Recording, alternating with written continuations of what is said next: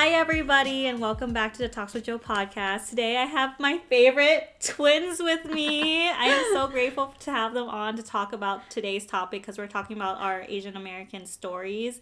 And I know it's like kind of a personal thing to share, so I'm really grateful for you guys for coming Oh, on. Well, thank you for having us and asking us. We're honored. Yes. I'm me too. honored. I'm honored as well. Okay. yeah.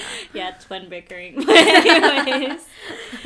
Yeah, so like um I guess I kind of wanted to start to just share um what what what our experiences have been like so far um growing up as Asian Americans in the United States. Stop. Oh my goodness. My experiences as an Asian American. Don't say it like that, you weirdo. um, I mean, yeah, it's it's been interesting. It's it's difficult, but it's also been easy. Mm-hmm. Um, I think also I do have to you know acknowledge that you know Crystal and I are of mixed race, so I mean that at its own is its own discussion, but being half Filipino, you know, being a Filipina, especially in America, there has it's you know I love it. It's awesome, but there has been some struggles. Um, but like like this is my identity. I'm like super I love my identity, but you definitely see the way other people treat you, mm. especially like when you go to a school or you live in a neighborhood, but majority of people are Caucasian, they're mm-hmm. white. They don't look like you. Yeah. So that's when things start getting difficult. Yeah. Um, I would say like in middle school it was nice because it was like uh, weirdly enough there was a lot of us. And it was nice like oh wow brunettes we have this similar culture. We eat the same food. We have similar experiences. While in elementary school i mean kids kids would question like oh what are you eating? What is that? But then it was like this is what i eat. This is fine. Mm-hmm. so I don't know that but for in elementary school I was never like ashamed of my like my food. Like I know like I hear some stories people like, "Oh, I never brought fish because it smelled." For me I was like, "I brought fish because it was good." And if people had something to say, I'm like, "This is what I'm eating. This is it. My aunt made me this. You want some? Cuz it's good." That's how I I was always like I mean. I also think like we've been very fortunate to live in a like where we lived. Um that and maybe in like at the time like we just made it at the right time right place right time and we were surrounded by people who were open-minded of different backgrounds um i mean i guess i didn't the first time that i knew something was up was when we were at a daycare at a 24 hour fitness and Crystal and I, we didn't play with the other kids because we were shy. We were super shy. Um, and like now you put me in a daycare while you're working out, mom. Come on, no. But Yeah. um, so Crystal and I, like we like to color. Like we were really nice to the staff. But some of these girls were kind of aggressive. And then I just remembered this one girl saying something about like being Chinese, like you Chinese or something like that. Or and I'm like that's why you're quiet or something. or something. I don't forgot. I forgot what it was, Yeah. but like I didn't take anything of it. like 4 years old. Four and I just remember thinking, okay, well, you know, I think I am. I, I know I'm Asian, so is it is it Chinese? I didn't know. I'm little. Yeah. And so I just remember, of course, I always tell my mom everything. So I told my mom, and mom was like, "Who's this girl? Where is she? Which one is she? Where's her mom in the gym?" And I'm like, "Whoa!" And mom, mom looks at me and goes, "You're not Chinese. You're Filipino. Like, yes, you're Asian, but you're Filipino. You don't make anyone like just she." Technically, she was just saying like they're stereotyping you, but she said it in a way like a four year old would understand. It's like, Like, you can't let Filipino. people like judge you and just assume things about you, but saying it to a four year old. And I think to me, oh, that's why I went, whoa, okay, I'm Filipino. Yeah. Okay, I'm a Filipino. Like, and people shouldn't talk to me like that because, again, my mom's so upset. Yeah. So that was like the big thing for me to realizing that people put all Asian people in a box. Yeah, yeah, they really do. And then I guess for me, I was like fortunate enough to. Well, I grew up in San Francisco. I was born and raised in, in San Francisco until I was eight years old. I went to elementary school with basically all Chinese kids. Mm. There was one white kid, so white was considered the minority to me at the time. Okay. I didn't like, you know, everyone looked like me. I didn't feel like an outlier or anything. And then I moved to Las Vegas and I started school in fourth grade. And I was like, when I started school, then I really felt like I was different. Like the first time in my life where I felt different because, wow, like, you mean the world isn't made of Asian kids? Like, what? Yeah, what is going on? Yeah, so it was really, really different. And then, like, you know, anyone who slightly looked Asian who looked like me, like, for the most part, like, I don't, I didn't meet a lot of Vietnamese kids.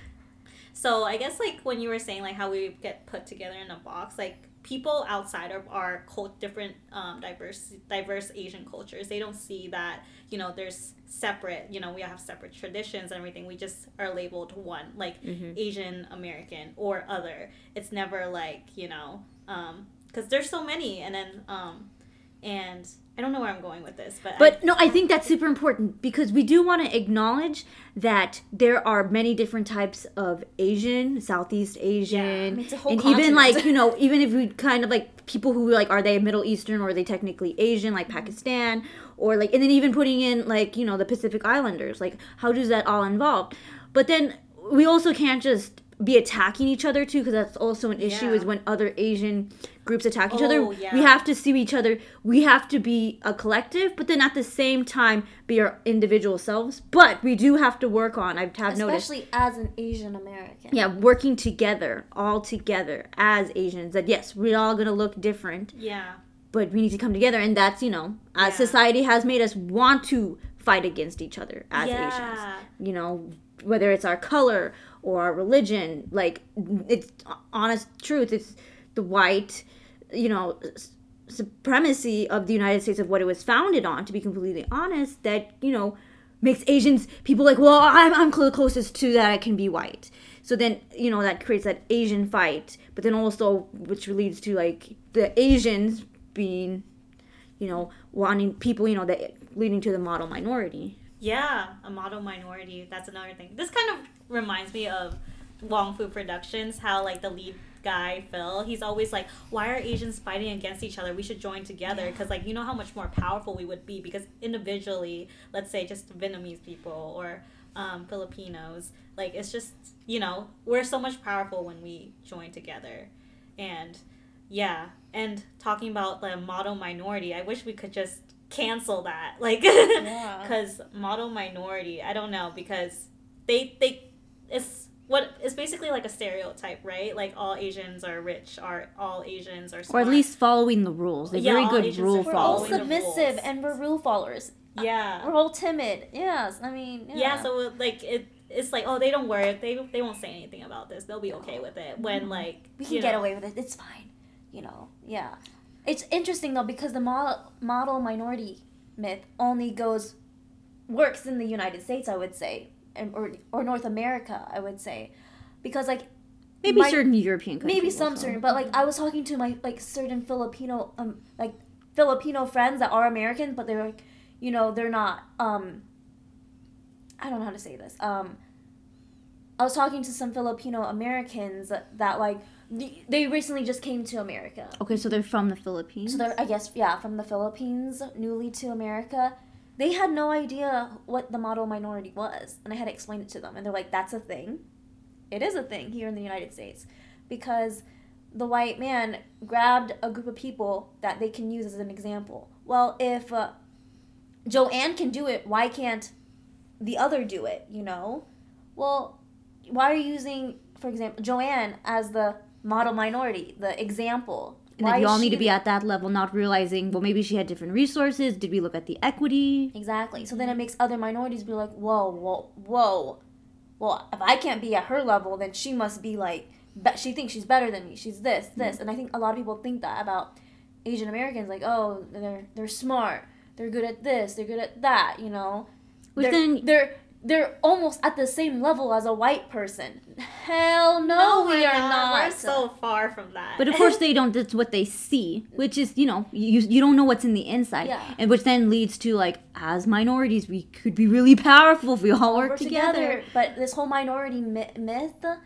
like there's only so It far you can go with it it really like it it um tears us apart. it tears minorities apart. This model minority. For goodness sake, the word minority is in model minority. Like that's already like that's a yeah, that's so problematic. they're a minority, but they're the model minority. But do you see like we're not even good enough to be like just the model. Yeah. Like we can't. we- We're not even what the, we're we're not. We're still not the standard. Yeah, we're not the majority. They're the minority, but they're the model minority. It's like No, we're we're that, that that's the highest we can get is to model Yeah. minor. If you think about it in that sense, the highest we can get is model minority, not to American standard. what is it called? Like with women, it's breaking the glass ceiling. With Asians, it's breaking the bamboo ceiling. And we're still trying to break the ceiling, and bamboo is hard to break. so I mean, come on.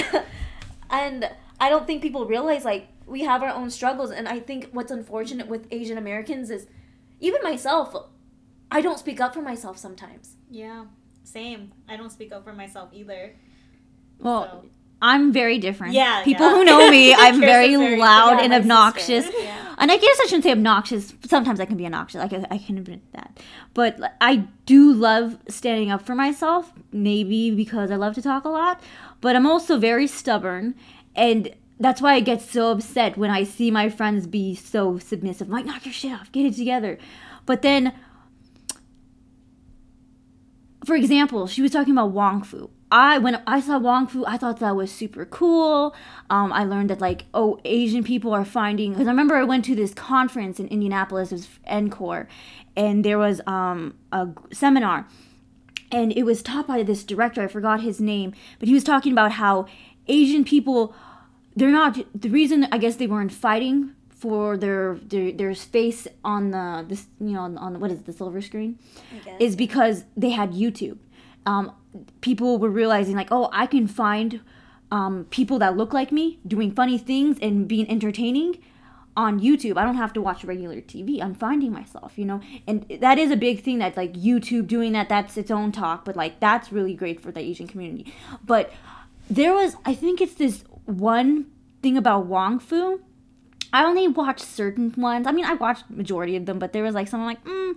and the one that kind of turned me off was the, I think it was like at the Yappie or something. It was like a young Asian professional, and how like his goal was to like I forgot what the show was about. It's been so many years, but it was like his goal is just to you know get that house, have the kids, technically just be an Asian version of like leave it leave it to Beaver, but like in modern society. And I just remember I went and went, the fuck.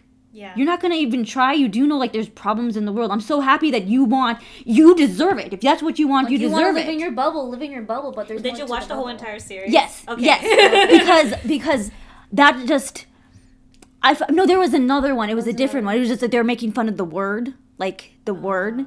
Um so I kind of got turned off and I'm gonna be honest, I kind of stopped watching Wong Fu. But then there yes, the one that the one that you told me to watch is that's when I came back to Wong Fu. The one Joanne had me watch. It was wonderful. I think it had um oh what's his name? I love him. He's Filipino. He's that actor. He played like Jake Long. Oh, Dante. Yeah, I love him. But yeah, he was in it. Is he from? I remember or J- something. Yeah, Joanne sent it to me, and I was like, "Oh, I am about this." I was like, "Wong Fu's turning it around for me." Not saying that they didn't have it in them. I just I wasn't seeing it, and me being like, being loud and proud. I'm like, "Where is this? We gotta be fighting. We gotta work with our, you know."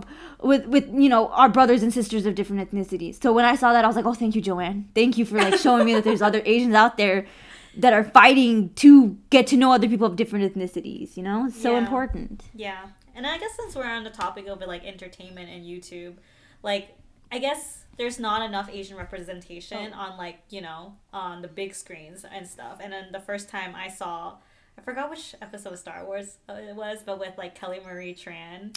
Yeah. Yeah, I'm just like I was watching. I thought she was gonna be a small character because that's how Asians usually are. They're very small characters. They're the supporting characters to add color around like the white cast. So when I saw her and she actually had more line than one, and then she was like in in it throughout the movie, I was like, wow, someone that looks like me and she's such a badass. She's not like, you know, I thought She's that was so cool. Yeah, someone that looks like me on TV, and then imagine if there were like younger kids seeing that, you know, who our you know young Asian kids seeing that like how what a difference it makes because growing up I thought white was the default white was the standard like you watch Cinderella you watch Beauty and the Beast and then all Yeah. these like other movies and then um, even Lizzie McGuire not to hate on Lizzie McGuire I love all these movies Yeah. and Yeah. shows of course but like A you know I thought that we was who. I was supposed to look like and who I was supposed to be Mm-hmm.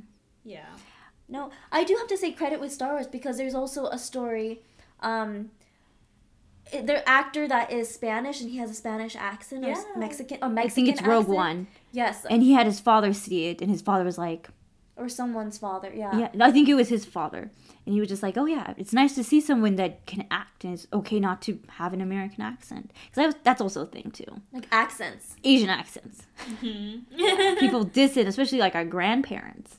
Ugh, I my pet peeve is when people, even people that are Asian, they give themselves accents, and I think that's like, and I know you're making, they're making, there's, they're making fun of the accent. Yeah, it's different to like maybe acting or something like like a British accent, but but people don't think accents are cute. Like Asian accents are cute. They're like, oh, I want a British accent or Australian accent. They're all Western accents. yeah, what's what's wrong with an Indian accent? What's what's wrong with a Filipino accent? That can just be as beautiful. Right. I think we I think we put white on a pedestal, um, especially with this Western culture. And it makes me sad that like we think these things because media has Embedded into us. into our brains this what is the norm? White is the norm. I was in college we did this um the series at UNLV libraries and it was like banned books and a conversation was had there and they said something about like when you read a book what color pops into your head who do you picture as these people in your head and i'm like oh shit i picture white people in my head Yeah. unless it is described that they are black that they are asian i weirdly my brain goes to a white person in my head unless otherwise stated Mm-hmm. I'm like, that just shows you how much media and our society has on our brains. So when it comes to like representation, representation extremely matters because it affected me and I didn't even realize that. And I'm always like, no, no, yeah, I such don't. a weird thing like that. Like But, when you read a book, how do you manage the characters? and when when that conversation was brought up and someone asked me that question, I said, shit, wow, did not expect that because you are right. There is this white there's this whiteness that has like overcome a lot of us, not just Yeah, you know, even subconsciously. that's yeah, some, it's that's just- something super subconscious. No one would ever think, oh, when I read a book, what type of do I automatically think the characters are white until other no un, otherwise told like, oh, this person is is Vietnamese. Like, no, you, uh, yeah. Sometimes you do assume that they're white. I've actually been better with that ever since that th- happened. Um, I have been better. Like in my head, I'm just like I kind of make it fun. I'm like I'm gonna make them this in my head because they haven't described them yet. Yeah. Especially or the book's super ambiguous. So I'm like, nope, they're gonna be in my head. They're gonna be this actor. It kind of reminds me of like Hermione, because you know, Oh, like yeah. how J.K. Rowling when they casted like a Mhm. black woman to play Hermione in the Broadway Oh show. yeah, love it. Yeah, because she never really described Hermione in the book as a white girl, right? Just like Curly big, hair, big big curly hair. hair. Why can't she be black? yeah. you know and i i also that's one thing i do like about certain like broadway shows is like especially when it because we're talking about entertainment um that you can you can have actors be diverse. Like for example in the cinderella with brandy. Oh yes. my favorite musical ever. I would watch that on repeat on the vhs i would rewind it until i think i broke the vhs um i think i still have that vhs hopefully. Um but like brandy you know a black woman. Then you had a filipino prince uh, and then you had whoopi goldberg and then you had like the dad and then the evil stepsisters were of different ethnicities and then just amazing actors and it was just a diverse cast and it was something that i'm happy that i got to saw at a young age because i didn't think it that. I was like oh wow it's an amazing cast that sings and dances and she's so beautiful and she's cinderella. I want to be her. Mm-hmm. and i think if we had more of those type of movies every single year i think it would be such a great thing for the younger generation and even for myself as a young adult to see that because that was how many years ago it's sad that it hasn't happened. again. I mean, slowly it's happening. I I do want to give props to like you know a little bit of props to Hollywood, not all of it, but a little bit that that you know they're they're starting to show more. Remember what you said to to Mom Crystal? There was that Andy Mack. You're like, Mom, there's this Disney show with this Asian girl, and like there's drama, but like it's about her. Like she's the main character, and she looks Asian. You're like, I really don't know much about this show, but there's like some twists and turns, and you're like, it's so good that these kids have it. You're like, all I had was what did you say? All I had was was Mulan and and something McGuire. like and something else, and then even Stevens and no, no, dude, like no. that. But all you said for Asian for, for Oh, yeah, representation, you're like all I had was like all Mul- we had was Brenda Song. Brenda Song. Yeah, you're who's, like- who's preg who's who just had a kid by the way. I just Oh. found out today. Ooh. but anyways, With Ma- that's besides Macaulay the- Culkin? Yeah, that's Oh, okay. besides the Side note. discussion for a later day. yeah. Um, but yeah, like I remember you said something like all we had was like this, this. Oh, you said that's what you said. You said Oh. all I ha- all we had was like Mulan and like Wendy Wu. Or, like you made a joke like that, and then mom said like seriously, well, I didn't really have anything. so at least you got something. Eh, yeah. But mom made it like in a jokeful way. But like Yeah. that's the thing. Like it has. I mean, it's not the best, but it is coming. But we gotta we gotta push more. the fact that our parents had barely anything. Yeah, like at least we had something. Yeah, like when Crazy Rich Asians came out, I think the movie before that that my mom remembers is Joy Luck Club yeah. in the 1990s. Same with my mom. My mom loved the Joy Luck. Club. Yeah, my mom talks She about it watched all it. the time. Yeah. And that's sad. It like it took twenty something years for another Asian like film ad- like a- to get into the big screen. into the into the big screen. Mm. Um, but it and then I think I was watching an interview and someone said like, "Wow, twenty something years. That's a whole person that grew up not having anything of Asian representation." yeah. Mhm. Yeah. But it also just shows too. Um, so it shows how close-minded the the United States is. For example, I was watching um, on Netflix. It's really cute. It's called um, oh, what's it called? Uh, Warrior Nun, and there's an there's an a- Asian girl. She's in it. Like it's really cute. You know, young girls are nuns kicking butt. It's really awesome, and they have like pretty good diversity. And I'm just like, my mentality was like, oh, these are American people. And then I Google it. The only one there's only one American. The rest of them are all European. It's just you forget that other countries speak different languages, more than one language. And you're like, oh. And so for that leads me to like my mentality of like the world is bigger than just America. Other people speak different languages. Which then leads me to like when my mom first came to the to America, you know, being in the Philippines, like kind of like, like as you were saying, Joanne, like San Francisco, all of them are Asian. Yeah. So my mom comes to America and she's just like, where are they? How old was your mom? Um, I believe she was eight, seven Oh, or eight. Super young. Same as was same with my mom. Yeah, and I just I remember she tell likes to tell this story about the first time she saw this her neighbor. She I believe she had blue eyes and red hair. Mom's never seen anything. She was kind of scared of her. yeah, that is You know, really. My mom said, "My doll is right there. It was a doll. Yeah, my mom was like this, This doll. girl. It's a But do you see how sad that is? That Yeah. her dolls in the Philippines looked like her neighbor, which was a really nice neighbor. The girl was really nice, yeah. but my mom was like, "My doll is a real person now." Yeah. But do you see, like, why couldn't her doll look like hers? Exactly. Yeah. Especially, you know, I mean, Barbie's doing better, but But still, like even around the world, how much white is im- how much Yeah. white influences Western, Western culture influences are around the world, even in a small village in the Philippines. Yeah. It's or yeah, it's just it's crazy to just to see how strong this white influence is yeah. and how much like how much are we gonna take it? And I think I think like, we need to say we, realizing got, we gotta stop it. Like, Yeah. not saying like we can't, we still should embrace everybody, but like, hey, it's okay that I show up to the party. yeah. you How will I embrace myself? yeah. Like, I want to come. Because there's just so many Asian American stories that need to be shared yeah. that we don't know about. especially in history. There are only like paragraphs, five sentences in a textbook. And I love history. And I read that dumb textbook, and Crystal didn't in U.S. history. We're barely in there. For a lot of minorities are barely in there. Yeah. Even like like the Latino section was so short, the Asian section, and, and then those are the only sections I cared about too. like oh my That's why I didn't do well in that class because it was all about white people. I was like, I don't give a care. and then when it came to like minorities and colored people and like just people of color in general, those were the stuff in the U.S. history textbook that I was like, my eyes were open. I leaned forward in class. I listened to the yeah, teacher. like Yeah. Other we, when it came to like George Washington, I'm like, I'm bored. You know. you know, not saying it's not interesting. Like Hamilton's pretty awesome. Yeah, Hamilton's awesome. But like, like our U.S. history, my U.S. history teacher in high He was a good storyteller. Oh my gosh!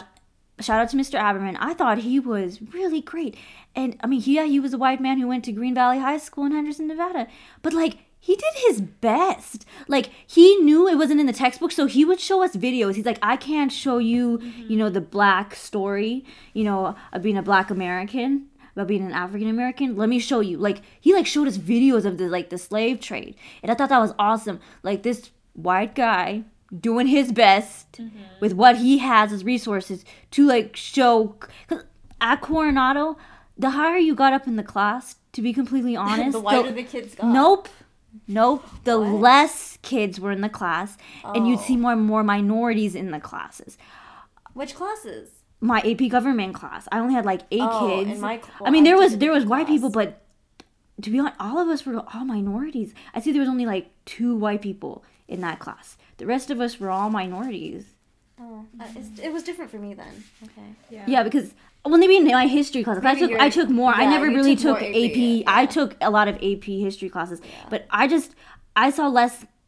I saw less white kids the higher up in my AP classes at Coronado High School in Henderson, Nevada. In my opinion, that, that's this is my experience. That's what I saw. I was like, what happened to all the white kids? I was like, I'm like, they're smart. Where'd they go? I'm just like, yeah. So I just thought that was weird. I'm just like, maybe we're willing because we know we don't have that privilege. Because I'm gonna be honest, not all, not all, but there are some kids that I know today that they didn't go to college and they're taking over their parents' business. So I'm ah, like, you privilege. didn't have to. Not saying that they're a bad person, Yeah, but they're they got the, but- you know, they got the, but they got the It's privilege. born privilege. Yeah. Yeah. born Which is with awesome. Good for you. Awesome Yeah. with the nepotism. Good. But do you so my opinion is well the minorities knew maybe from their parents like you got to work your way up because you don't have that privilege. Yeah. Yeah. And then I love how you guys were talking about like your mom, you know, coming here for the first time. And then I'm kind of glad that our parents tell us these stories because we don't really get to learn it in school. Like my parents, their journey here was not easy as at all. And I didn't even learn it until like maybe when I was older. Like in elementary school, I knew nothing about, you know, them coming to America.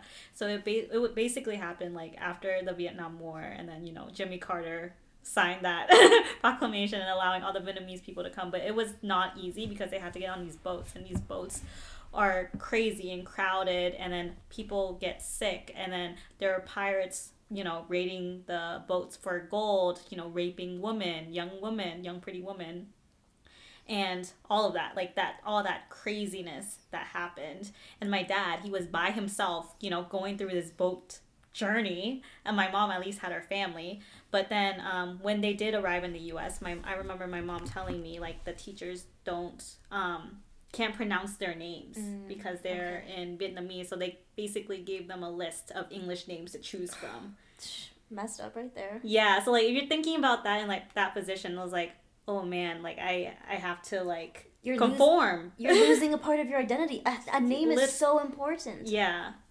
And you're losing that. That pisses me off. I remember I just remember right now in elementary school we read a book about this. I think she was Chinese oh, and she chose Jackie Robinson or as her name. That book was beautiful. Oh. But then thinking about it like like yes, it was a beautiful book about this girl. She chose her American name as Jackie Robinson, you know. But it's like what was wrong with your name in the first place? Right? Like Yeah. your name was beautiful just So the way it is. What names did your parents choose? Well, my mom she chose um, Sandy, so that's Sandy. the that's the name she still goes by now. And my dad, like he he was really young when he was like on the boat. He was only eight years old and he was by himself. But then like he met like a pastor or something on the island of Pulau Bidong in Malaysia because that's where Oh. a lot of like refugee that's where the refugee camp was. And then like I guess he met this pastor named Rex who helped him out a lot. And Oh, he like right. he was American but knew Vietnamese as well. Oh, So when he came here, my dad just like, okay, my name's Rex. Oh, okay. yeah, Well, that's a nice story that your dad has. yeah, And then your your mom just chose from a list. yeah. That's what I was told. I could ask her again to like fact Yeah. check, but Fact I, that's check, what I remember. Insert Ryder's video here. I'm just kidding. yeah, my little cousin Ryder, he made like a story of um, my family's immigration story here on my mom's side. So if I could find it, I'll put it in the show notes and share it with you guys if you're interested. It's very cute. yeah, it's really cute. we had a text message chain going on about it. and it looked more like a discussion board.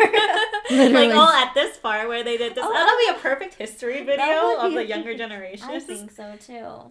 Yeah. But see, stories like that, that would make a bomb movie. Yeah, And I don't think a lot of people know like the whole Vietnamese process to get to America. While each individual Asian community has their own stories on how they got to the United States. Yeah, And I think that's even or even like Asian Americans living in the United States, like Japanese Americans that were like fine and then they were put into internment camps just because they were Japanese. oh, That is some amazing stories to Yeah, be sh- like- shared.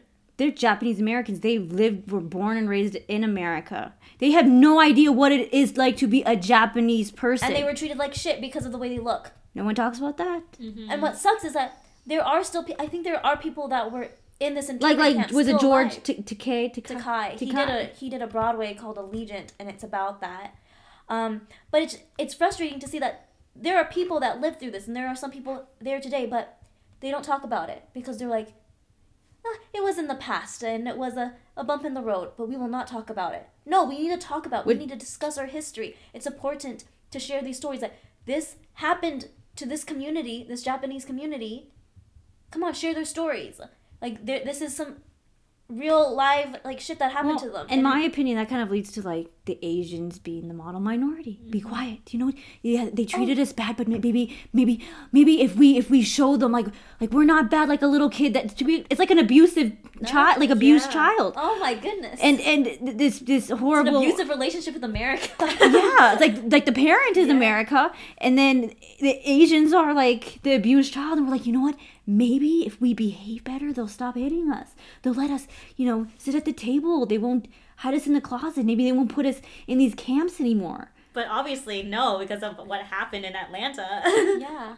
Evidently not. yeah. You know, people are still sexualizing Asian women. Oh yeah, all You the know? time. I mean, even oh, I forgot the first. Um, I feel so bad. Um, she's like the first one of the first Asian uh, actors. I believe she was Chinese. I could be wrong. No, I believe she is Chinese. Um, she was the first. I think she is from like San Francisco area. I could be wrong. Jamie Chung. My aunt went No, to high school with Jamie Chung. Oh, that's cool. yeah. No, Crystal, Google that. Wait, for who went to high school? Jamie Chung. Her aunt. Oh, your aunt did. That is super cool. Yeah, I mean, my aunt was older. My Jamie Chung was like a few pioneering years younger. but- I forgot her name, but no, it was like in the 1920s. Like it was silent film still. Yes, that's her. What's her name? Anna May Wong. Anna May Wong. Ooh. She's super cool. American, LA native. There you go. LA, my bad. Yeah. LA. Thank you for Googling that. Yeah, she's awesome. And she talked about how She she. struggled to find dynamic roles that didn't typecast her. Yep. And um, she would play the villain. Because not only do they sexualize women um, in Asian communities, they also like to make Asians in general. Because there was, a, I believe he was Japanese, and that was like one of the main Asian men, and they would villainize them. And so, and then that led to American people seeing that on the screen, taking that out and hurting, burning down Chinatowns in, in like in in California, like beating people up. Like it leads to that. It's like people don't also realize that like media and also the news, like what you see that in like we're being beaten down too. We're just I feel like as Asians we're just quieter about it. Um so We take it. We take the hits. Yeah, we go. We take the hits. We, we, We don't, don't fight back. Yeah. And we need to start fighting back because it's not okay for us to be quiet and just to take the We hits. need to stand up for ourselves. We need to yeah. be stronger. We need to get a better backbone. I'm not saying all of us, but I, definitely for me, I do need a stronger backbone sometimes. Yeah. Yeah. So that kind of leads into like what our own experiences with racism, if Oh. we experienced any. Oh, I'm sure we have, I'm but sure like we it's have. really like you know, I mean, we live in Vegas, Las Vegas, so I mean, it's like I'm gonna be completely honest. Um, I do. My, I mean, this is probably not a good thing, but I also I do my best to avoid situations where I know I'll be judged. Like I can kind of already see the person. I'm like, you know what? I'm not not doing this today. not doing this today. Um, I went to Reno, and I believe it was the first time I went to Reno. Um, I don't know if I've been there when I was younger, but as um in college we went to Reno, and a person definitely I guess he they, afterwards they what they said to me like was something like oh you're gonna be jumped or something like that. And um I was just like what? And then like they just made an excuse and they was like I'm joking. I'm like no it's not. And I'm just like mm, this is why I stay away from places that majority of people are white. It's like I mean I don't know. I have that fear, you know. Like, Yeah. I mean, there are some towns that are super racist. Not saying that Reno is. It just You kind of stand out. yeah, like especially like I I couldn't even fathom be going down to the south or something like that scares me. I mean, maybe we'd get a little by because you know being Asian, but like I can't even fathom being like you know a black person going down south, especially in one of those sundown towns. So me like I I couldn't even handle being in Reno. Like that freaked me out. Yeah. And I feel like when a lot of people are specifically like talking to us, they don't know that they're being what they're saying is kind of like racist. Because like I know at work, um, this is, was like a while ago. Like a, and then like she's like, Oh, I don't like doing hot pots because people are um or what's that called? Potluck. Potlucks. Potlucks. Yeah, I don't like doing potlucks because people always be bringing weird, smelly things.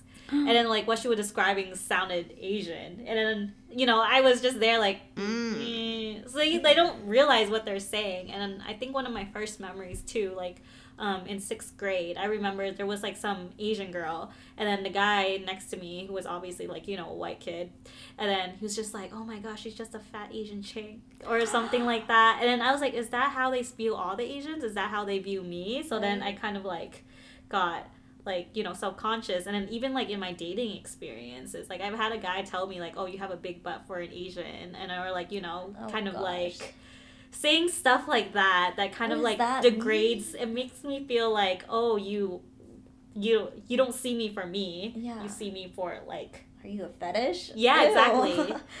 Go away. i know it's gross Yeah. Oh my gosh, I'm so sorry that happened to you, Joanne. I didn't. oh you never all, told me this. it's all good Where does he live? Let's beat Where him up. he- who is this guy? We're in his house.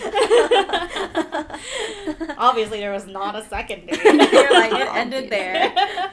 You know, I just feel like too, like maybe fortunately, you know, I mean, that is a privilege being an Asian American, and yes, that is a privilege that we need to break. But being a model minority has let us, we have to acknowledge, let us get away with things. But also, maybe the racism, racism, as Joanne was saying, is not, you know, it's not just blankly there. It's they're microaggressions. yeah, they're Definitely. microaggressions. They're super microaggressions. It's really hard they, to oh, I'm not racist, but then you say a comment of like, oh, I can't stand stinky food like that. And you're like, that's that's all Asian food, girl. Like, Yeah. why don't you open, be a little open minded? I know I've gotten a lot of microaggressions. Like, it just, oh, I didn't realize you you you're so opinionated and and um um you know you can voice. I'm like, stop right there. I know where this is gonna lead to. You thought I was a small little Asian girl and I was gonna talk like. Please stop right there. Yeah. Like it's just like little microaggressions. Like people don't realize that's that's racism. right. Yeah. You know, microaggressions are racism. They're subconscious. Right. Because I think for us, like, we have some things going on for us. First off, we're petite girls. You know, we're short. and we're not white. And I think that's a lot of barriers that we have to. First off, we're females. Yeah. we're women in society. Females are already expected to be quiet and Exactly. submissive. and then add Asian, and then also add our height. And we're small and we're petite. And I think we have a lot of things, you know, going against us. And we have to be, you know, we have to put ourselves out there. We have to be a little bit more boisterous, especially being in, like, you know, our lives. And it's hard sometimes. And, you know, my. I'm very grateful that I have a mom that's always like, stand up for yourself, get it together, you know better. I didn't raise you like this. But sometimes it's hard. It's a lot to, to think mm-hmm. about. And I'm like with Kirsten, like, well, why should I go to this city if I know they're racist? Like, there's no point. I'm gonna stay in big cities that I know that are that have diversity, like New York, you know, Because it's, it's not worth the headache. LA. But then, Like, I'm gonna stay in cities that you know. Mm-hmm. yeah, it's not worth the headache sometimes. But I do like commend those people who are able to fight and bear it. I mean, I mean, sometimes like you know what, it's good. You know, go there, show your face. You even walking around Yeah. is doing something. It's making them feel uncomfortable, and that's good. I'm okay with that. But like, you know, I have to go. Like, I, I want to be safe. But I don't know. That's just a fear. I do have a, that big fear. I I can be completely honest. I do have a fear sometimes of, of white males. Oh yeah, and it kind of reminds me of like do you know how there's like some girls in high school who kind of conform, like mm-hmm. Asian Oh, girls who yeah. conform to look like the white girls. They hang out with mm-hmm. like the white put crowd, and they just become contacts on. And you- become exactly like them. Dye their hair blonde. Yeah, and then you're like, oh, you're. Man, I thought you were white. Yeah, I think because like there's something within them who felt like they needed Mm-hmm. to look like them. yeah. Yeah, I could think of one person specifically. I think you guys know who I'm talking about. Yeah. like But it's you, unfortunate at one, that she feels like that. Yeah, at one point you guys told me I think she hates being Asian. I think it, she hates it because people were bullying her. Yeah. And it's Yeah. sad that. Especially if you don't have those Exactly. Western ideal tr- physical traits. Mm-hmm. Like people, you got we gotta stop with the beauty. Like beauty is look. It comes in every shape. size, form, etc. So we shouldn't be like having this standard. It's so disgusting. What is the standard of beauty? You know, there is no standard of beauty. I think our unique, being unique and our differences is what makes us beautiful. And um, did I just quote a One Direction song? I don't know. That's what's like too beautiful. I'm so funny. No, I'm not. Hey, No, I- side note: isn't Zayn? Is it Zayn Malik? Yeah. He's half Asian because he's Pakistani. Yeah. I hey, mean, hey, Asian Asian representation Representation. in One Direction. Just realized that, that right now. We're taking any. Yeah, anything we can get. anything we can get at this We'll take Zayn from One Direction. But then, so oh yeah, my mom was watching this like YouTube video, and it like it was showing like Asian Americans in United States history, and we've actually done a lot. Like not just Filipino Americans, Vietnamese Americans, like other types of Asian Americans have done so much for our U.S. for the United States, and they're not recognized. Oh, the biggest one? Um, the was it the Transcontinental Railroad? The Irish built it from the East Coast. The Chinese built it from the West Coast. And that picture is always in every textbook. But there is zero Chinese people in that photograph. They built half that railroad. Hence why there was that derogatory term chink, because it's a sound of nails going into a oh, railroad. Clink, clink. So where do you think they got the word chink from? From Chinese, Chinese- railroad workers. But where Chinese are they in the history country. books? Yeah, that's You completely left a whole group of people that made 50% of this railroad out you of kept history. that horrible part. Yeah. The chink part. Yeah. Right, 'cause It's like where do you think that came from? Chinese they built uh, Chinese Americans built a railroad. Shake is an extremely offensive and derogatory word that should be stopped. Stop saying it. It's not cool. no. Yeah. Yeah. And do you see like we wouldn't have a railroad without a, this group of Chinese people. Yeah. But um, you know, would just screw them over, stab them in the back, Yeah. throw them away. And I think with Kirsten and I, we've had we had we have very strong Filipino maternal grandparents that are like Filipino empowerment, Filipino this. Like they started this um this organization called the Ilocano American Association here in Of Nevada. Nevada. um, of Oh, that's so Nevada. cool. It's called Ian, and it's a bunch of Philippines. So again, like the Philippines, it's a very diverse city country. So there are Um, different there are different Dialects, dialects. So different types of people. I guess back then it'd be like the different tribes, indigenous people. So our people Are were Ilocano. Ilocanos. and they started this organization here in Las Vegas because they wanted to find other Ilocanos out there. And I asked it my just I asked my grandpa. too. I said my grandpa was also All he's a very stubborn man, but he is the best person to talk to. It's good, but it's because he's so stubborn that he gets his way and he fights for things. Like he, you know, had a a situation with CCSD. They weren't paying him because he was Asian. He fought for it. I'm not. I probably get more information from him, but yeah, he won a lawsuit with CCSD because of him being Asian um, and he won. Thank goodness. And he put his lot of years in CCSD. I believe he worked with And he the wasn't being paid? I forgot what it was. It was about pay or Oh. about hiring or something. About pay or either hiring. And yeah, he won the lawsuit.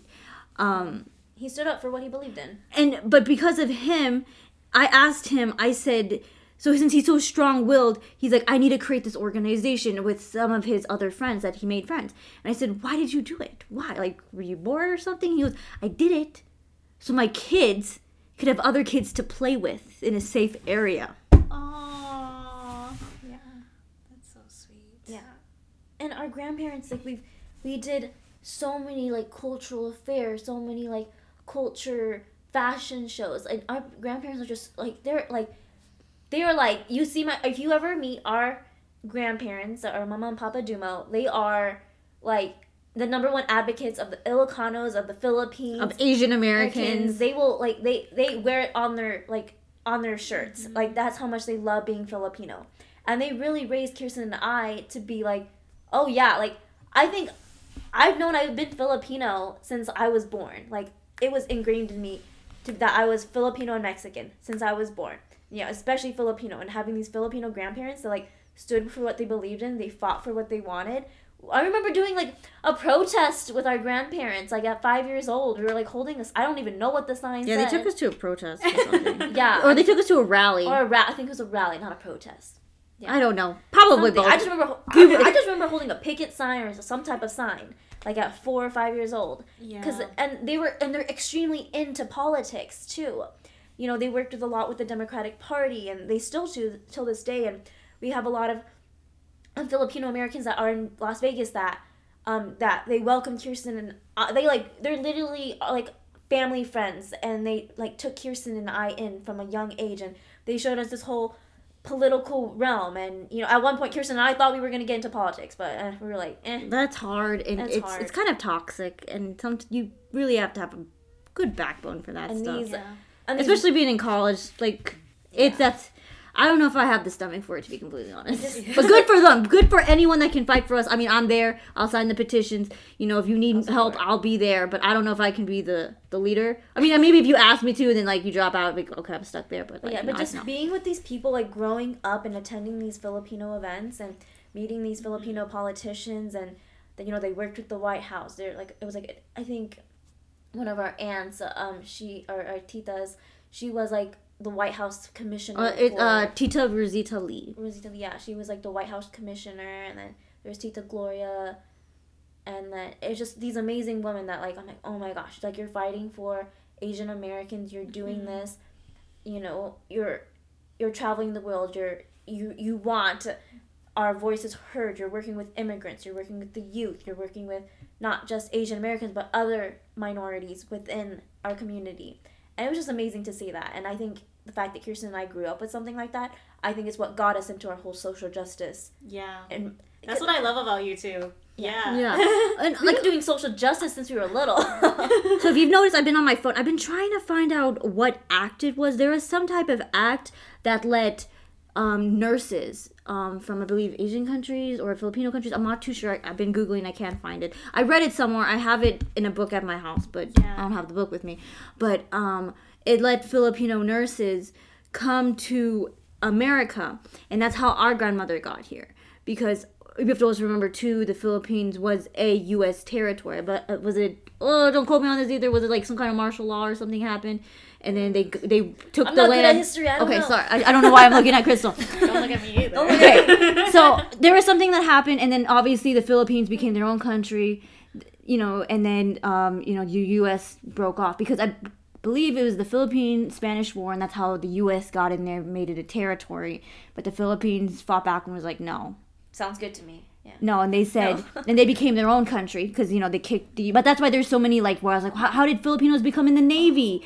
You know, because it was a U.S. territory. People don't realize that the Philippines was a U.S. territory. We could have been like Hawaii. We could have been like American and Samoa. Like we could have been like that, the Philippines.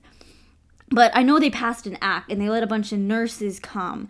And I believe like the first and of course my grandma is all about um, my grandparents were pretty they're wealth my great grandparents on my grandmother's side, the Picardos, they're very wealthy. They still are in land. They have a lot of land. They're they're farmers. So um, all the wealth's in the land. But my grandma, she she wanted to come and be in the city. She wanted a future. She wanted to be a nurse.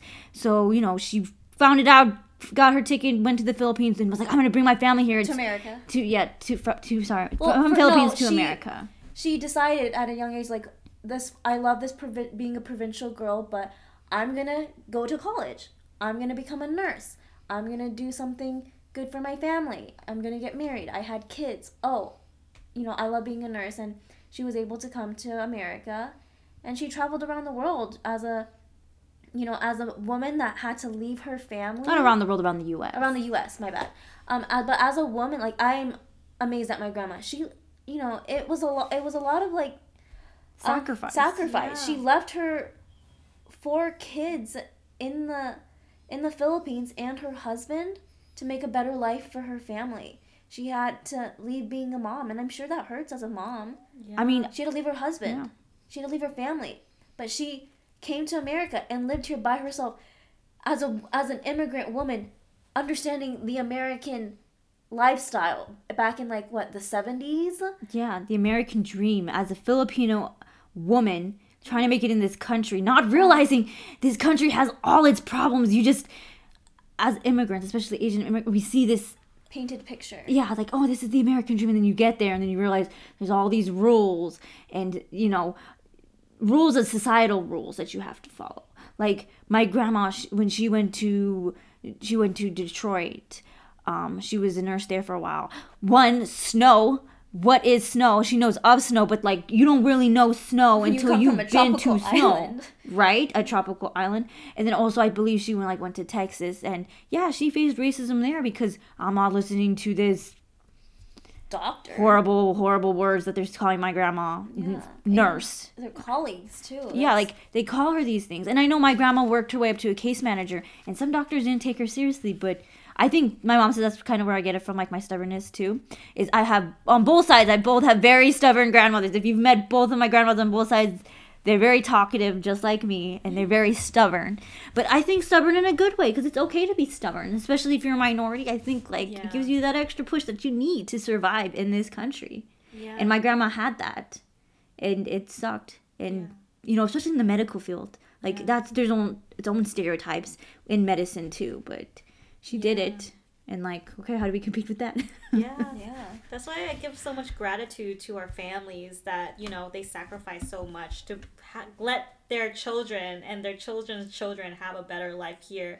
And the fact that you know with the asian hate crimes happening it must be so disheartening. Like you've worked so hard to get here to live a better life and all of a sudden you're facing this like hate for absolutely no reason no real reason mm-hmm. anyways and yeah, it just makes me. Except just for being alive and being Asian, that's why I'm getting hit, or that's why our elders. Like to be honest, hit. when I first saw it on the news, I mean, I thought that was horrible. I still think that's horrible. It made my stomach sick. It made me super sick. But the thing is, it made me so worried because all I could think about was my great, my, yeah. my grandparents, yeah, uh, my grandparents' friends, some of my old, my great grand aunt that lives with us, especially here in America, and then I'm just thinking like, you know, trying to be positive, like you know what that's happening, you know, because there's a lot of Asians there. It won't, it won't happen here. Like, hopefully, hopefully Vegas is okay. Like, you know, and then like because it's on the news, but it's not on the news, and then it starts showing on the news, and especially with, with what happened in um, Atlanta, Atlanta, I was like, oh crap.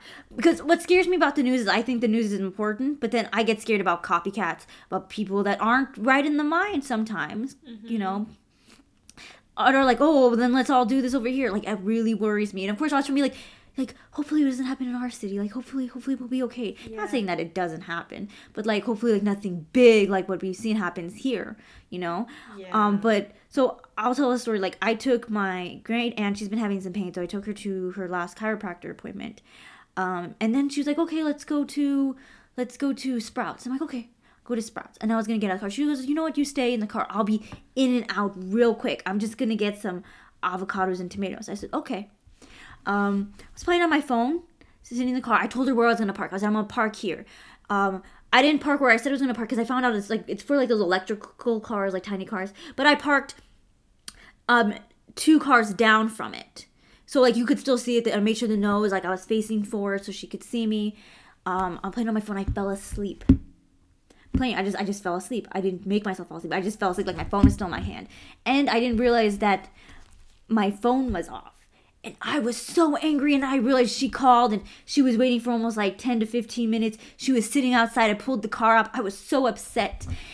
And I was like upset, and she could kind of tell I was upset. But she, and I'm just like, why am I so upset? And then the one that should be upset is the one that was waiting for 15 minutes, right? Why am I upset? And then she's like, Kirsten, it's okay. She's thinking that, she's thinking that I'm upset because, like, she thinks she's upset she's like, I'm not upset because she kept on saying that, like, I'm not upset. It's okay. It's okay. And I'm just like, I'm not like, I couldn't figure out why I had that anger until. I got home. And then I went, oh, because I thought something bad was going to happen to her and I didn't have my phone on. Oh. Like, I thought, like, I screwed up.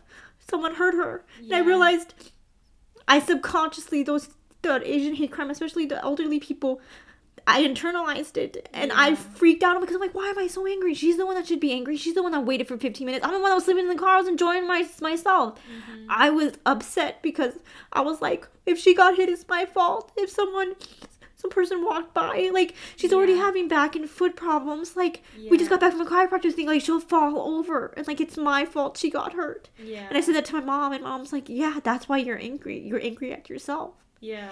So to me like that really pissed me off. I was like like leave the old Asian people alone. It's not that hard. Yeah. Thank you for sharing, Kirsten. Oh, you're welcome. oh my gosh. yeah. Yeah, it definitely gets me worried, like about my parents and you know my grandma living in San Francisco, yeah. and because like I know that knew there were crimes in Oakland too in the Bay Area. Yeah. So, yeah. How have you felt about this whole Asian hate crime? Well, definitely, of course, like feeling like uneasy just because like our whole history here is just basically, you know, trying to conform, trying to fit in. And then all of a sudden, you know, this just wave happening. And then um, you do get worried, like, you know, because um, of family members. And then my mom works at a salon. Those mm-hmm. Asian ladies work at a salon. Like, what's going to happen there? You know, someone could just walk in at any time and just because they had a bad day, like quote unquote bad day. Yeah. Mm-hmm. So like, you know, when I have a bad day, I take a nap. yeah, I don't go shoot up people. Yeah, go have a glass of wine. Come yeah. on. so that's why I'm just like, that's why I asked you guys to do this episode, just to like share our stories because I feel like like we were talking earlier, not many of our stories get to be shared, and a lot of our feelings don't get to be heard. And then I want to give a space where we could talk about it. So I appreciate you guys a lot. well, we appreciate you, Joanne. Yeah, we yeah. appreciate you too. Just it just makes me sad that this is happening in our society.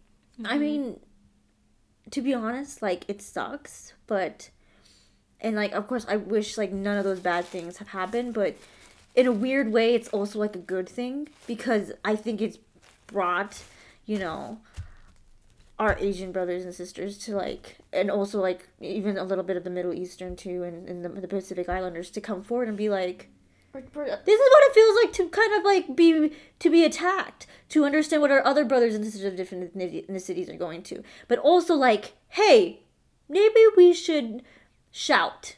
I'm tired of being quiet and sitting in the back. I'm going to stand up front. And, you know, I know there's these documentaries on um, PBS that are showing about, and I think it's important for people to see, like, as we were talking about the Asians, like, we did help make this country also. Mm-hmm. Um, and so, I mean, it sucks that this had to happen for Asian history, especially to be brought to light. But I think, you know, you know, out of every, you know, sad thing, there's always like a light at the end of the tunnel. So hopefully that this light can keep going and we can keep fighting and we can become a collective and and really work together as all Asians and all all minorities, you know, and then eventually all ethnicities, you know. I think that's like super yeah. duper important. Yeah. I think that's like the perfect end to this episode. That was beautiful. Yeah, and thank you guys again for sharing and thank you guys for listening. If you have any of your own stories to share, you know, I'm always here. And thank you, you too. Well, so thank much. you for having us. Yeah. And thanks for listening to us. Yes. thank you for wanting us to talk on here. Yes. okay. Thank you guys. Talk to you guys next week. Bye. Bye. Bye.